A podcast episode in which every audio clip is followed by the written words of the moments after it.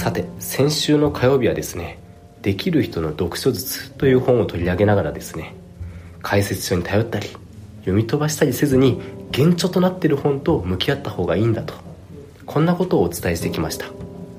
とはいえですよやはり哲学と向き合いなさいと言われてもうん哲学ってつまんないよねという方もいらっしゃると思います。今日はですねそんな哲学に対するモヤモヤっとした気持ちを晴らすことができればと思います。本のタイトルは「武器になる哲学」では早速ですがなぜ我々は難しくてとっつきにくそうな哲学とわざわざ向き合わなければならないのでしょうか。これには4つの理由があります。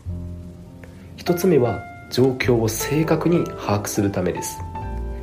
今目の前で起こっている事象とその裏側に生じているメカニズムを正しく捉える。こんなことに哲学が役立ってきます。2つ目は批判的思考のツボを学ぶためです。前提を疑う力こんな風に言い換えることもできるでしょう。そして3つ目が解くべき問題を定義するためです。まあ今や問題解決力よりも問題発見力の方が大事なんだと。こんな風になってきたのは皆様も実感されていることかと思います。そして4つ目は二度と悲劇を起こさないためです。例えば世界史で習うような哲学者の中には戦争だったり革命の時なんかに生まれた方も少なくありません。そんな哲学者たちが語る思想の裏側にはもう二度と人間同士の争いを繰り返しちゃいけないんだと。そんな強い思いがあります。ここまででですねなぜ哲学を学ぶ必要があるのか哲学を学ぶ意義とは何なのかこんなテーマについて考えてきました。次の論点は哲学の何を学ぶべきなのかこんな問いについて考えていきます。実は哲学には2つの種類があります。1つ目はファットについて書かれた哲学。世界はどのように成り立っているのか。こんな論点について答えたものです。2つ目は「How」について書かれた哲学。私たちはどのように生きていくべきなのか。この論点に答えたものです。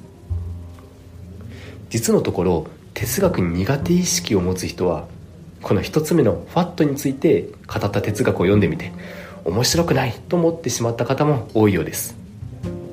まあ当然といえば当然ですよね。例えばアナクシマンドロスという哲学者が考えたワットは大地は何者にも支えられていない宙に浮いているんだとこんな結論です。まあ僕もここだけ読んでみても1ミリも面白いとは思いません。ところがこんな風に視点を変えてみるとどうでしょうか？なぜアナクシマンドロスはこのような結論に至ったのか？要は結論ではなくて結論に至ったプロセスに目を向けてみてください。そうするとこんな気づきが得られます。アナクシマンドロスは当初有力とされてた。大地は水に支えられているんだ。この命題に対して次のような問題提起をします。じゃあそもそも水は何によって支えられているのか。では次に水を支えているものこれは何によって支えられているのか。こんな風に問いが無限に無限に繰り返されてしまうんですね。